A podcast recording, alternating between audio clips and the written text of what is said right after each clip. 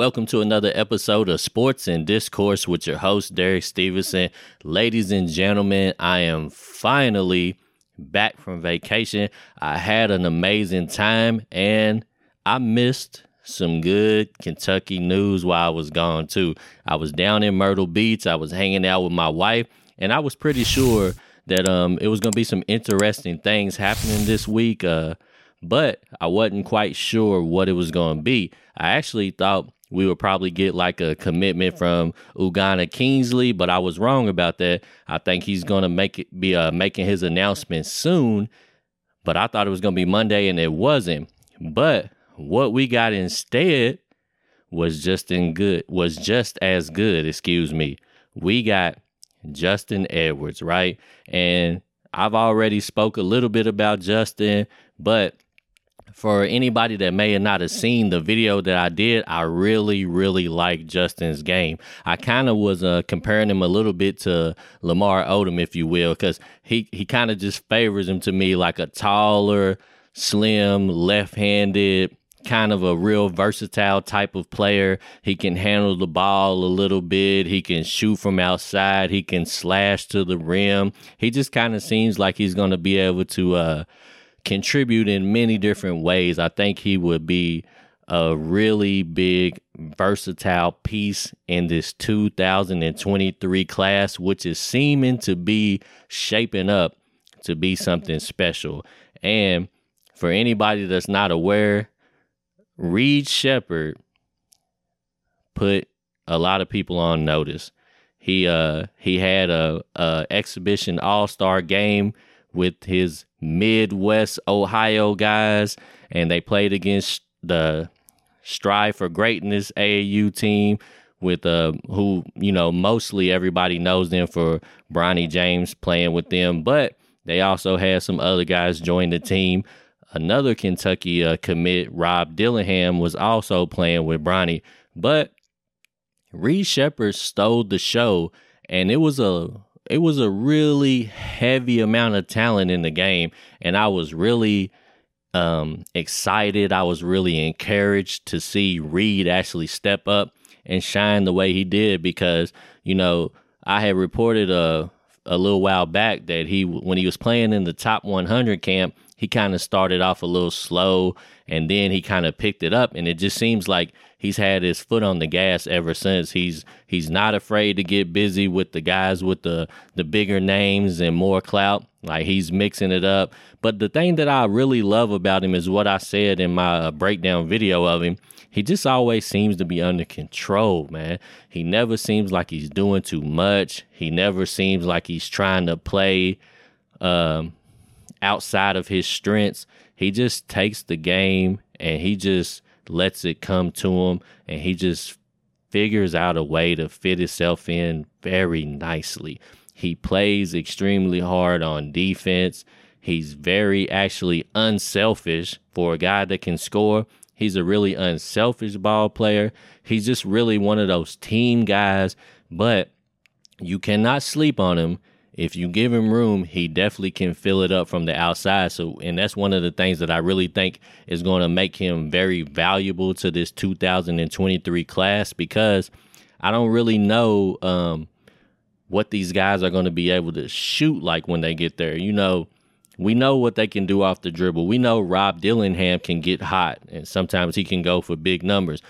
But lately, I've also seen him struggle from behind the arc a lot. So I ain't really 100% ready to say he's an excellent outside shooter. I think he's really streaky right now. And hopefully he can improve this next um, season coming up and he'll be better when he gets to Kentucky. And the same with uh, DJ Wagner. If we get DJ, he's kind of another one that's not really a great outside shooter so hopefully he's going to be working on that too if he decides to come to Kentucky, which, like I said before, I'm pretty much feeling like DJ's a lock after I seen this Nike and Drake ad campaign. I'm counting DJ uh, as a part of this class, right? So, but like I was saying, he needs to really work on his outside shooting. But like I said before, that's where Reed is really going to help this team.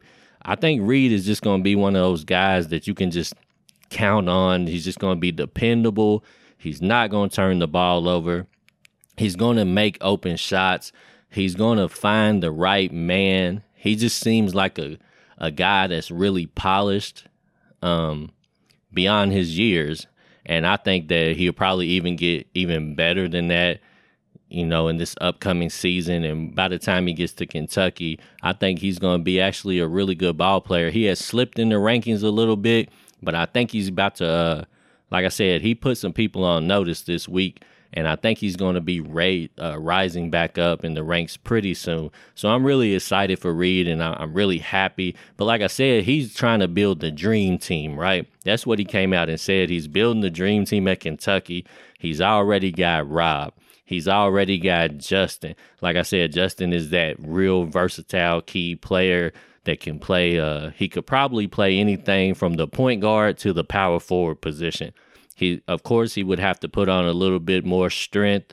You know, he's not really a big dude.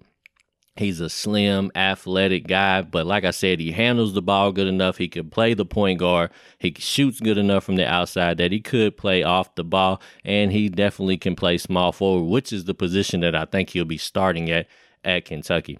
But like I said, Reed is a he's already announced he's building the dream team. So Reed, thank you for recruiting and building the dream team. I know I seen you um talking to Bronny James a little bit after the game. You was talking to Rob Dillingham. I don't know if he's trying to recruit uh Bronny as well. Who knows?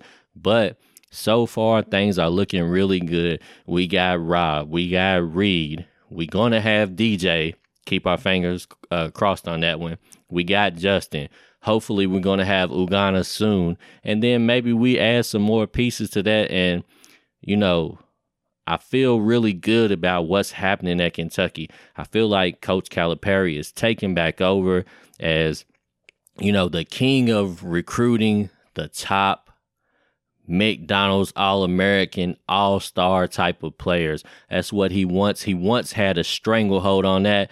Then Duke's uh, started to kind of take over a little bit, but then Coach K stepped down.